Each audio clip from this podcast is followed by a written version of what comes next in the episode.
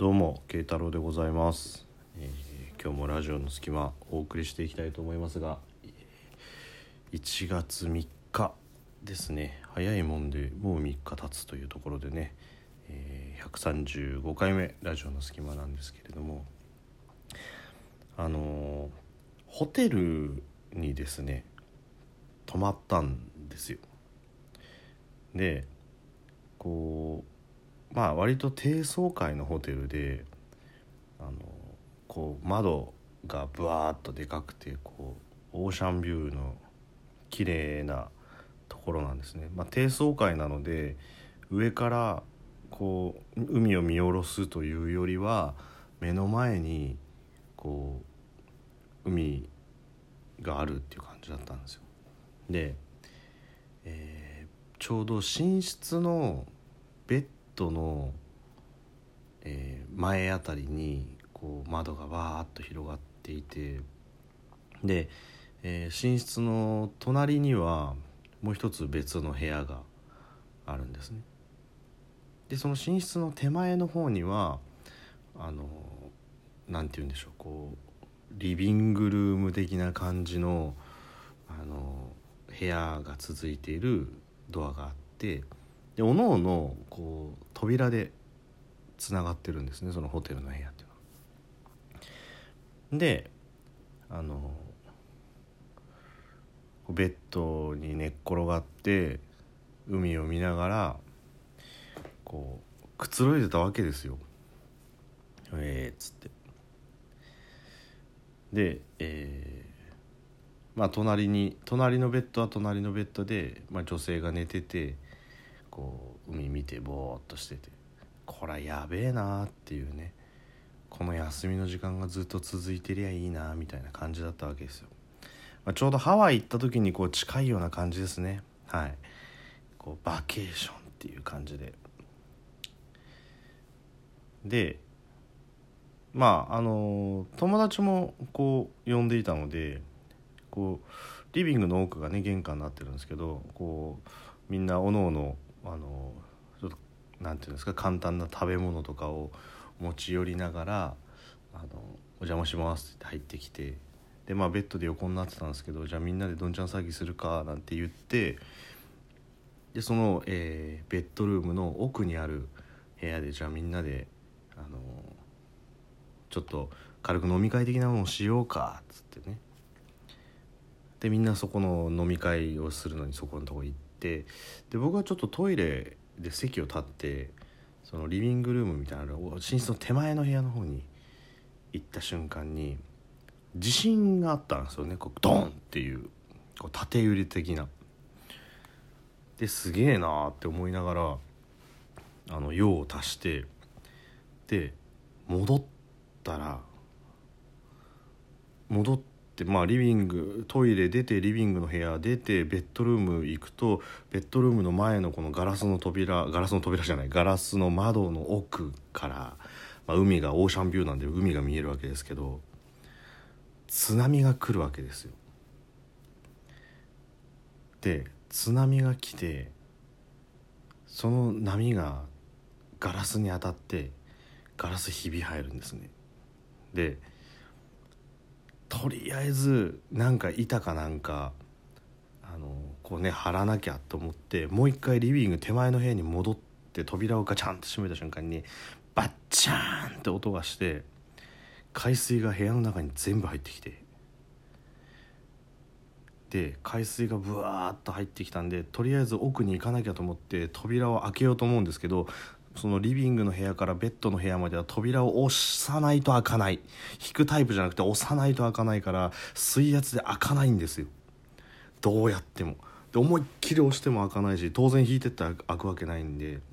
で奥から聞こえるんですよ「助けてくれ息ができない」っつって。さっき来た友達とそのベッドに横になってた女性が「助けてくれ息ができない助けて扉を開けてくれ」っつって。で一生懸命開けよう開けようと思ってやるんですけど扉は一向に開かない。でもうガチャガチャガチャガチャやってるうちにこうバチャーンっていう水の音がしなくなってさーってこう水が引いたら扉が開くわけですよね。こうガチャッガチャッと開けたらその友達が全員死んでたんですよ。でただ一人そのベッドの横に横たわってた女性が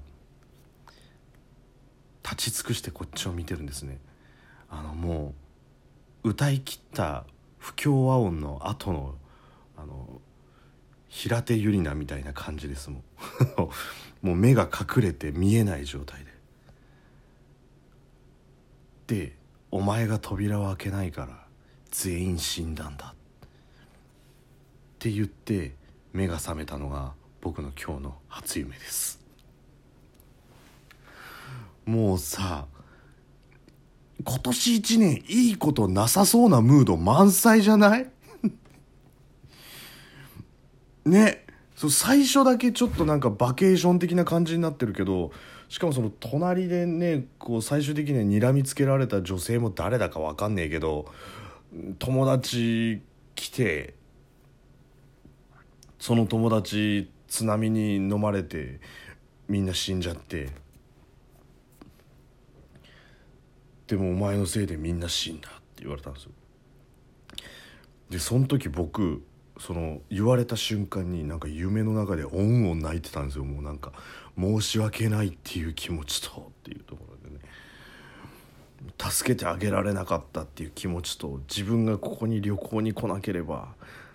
みんなこんな目に遭わなかったのにって思って。で正月の朝なのにもかかわらず汗ぐっしょりかいて起きました。もうなんか今年一年何もいいことがない気がするっていうね。うんちょっとなんか多分ね夢占いとかあるとこう海が出てくるとかねこう友達が出てくるとかっていうのでいろいろあるのかもしれないですけどしかもあの夢見て起きた時ってすっげえ怖くないですか？なんか。なんて言うんだろうあのなん後々考えるとありもしないようなシチュエーションだしねあの言ったらその僕がそんなホテルに泊まってるっていうシチュエーションもないしそもそも隣のやつその隣の女性が誰だかも分かんないっていう段階で不思議なとこいっぱいあんじゃんって思うにもかかわらずその「ダッ!」みたいな感じで起きた瞬間ってめちゃめちゃ怖いっすよね。でねそう起きたのが結局まあもう日付変わっちゃいましたけど昨日の明け方ぐらいでもうすっげえ怖くて、もうすまあ部屋も真っ暗だからねそうすっげえ怖いけどとりあえずトイレに行ってでトイレに行ってこう用を足してるうちに若干こうねあの体が活動していくから夢かって 思って。でまあそこからはねちょっと落ち着いたんですけどあの起きた瞬間の怖さってねえよなと思って。でねあの多分寝る直前にまあねあの以前ちょっとハワイ行ってハワイ行った時の放送もさせていただきましたけど今時ハワイに行ったらどれぐらいのお金かかるかなっていうので結構こうじゃらん的なのを見てたんですよ。で多分僕のインプットはそこだと思うんですね。こう海の見えるホテルみたいなところを見てたりとかしてたんで。おそらくそれがまあきっかけだと思うんですけど。でもうその女性は多分もう完全にあの平手友梨奈だったと思うんですよ。はい。であれは多分その今ねちょっと話題になってますけど「あの紅白」に出てた時にねあのちょっとみんな過呼吸で倒れたみたいなニュースやってたじゃないですか。多分ねあれがきっかけだと思うんですよね。あの僕あんまりその AKB とかああいうね乃木坂とかってあんまり正直興味はないんですけど初めて不協和音の PV を見た時だけはなんかすっげえ危機迫るなこのダンスみたいなね。でこの子誰だろうこのセンターの子みたいな感じのそのアイドルアイドルしていないその何て言うんですかあの憑依型みたいな感じのダンスをするところがなんかすげえなってちょっと思ったのもすごく記憶があって。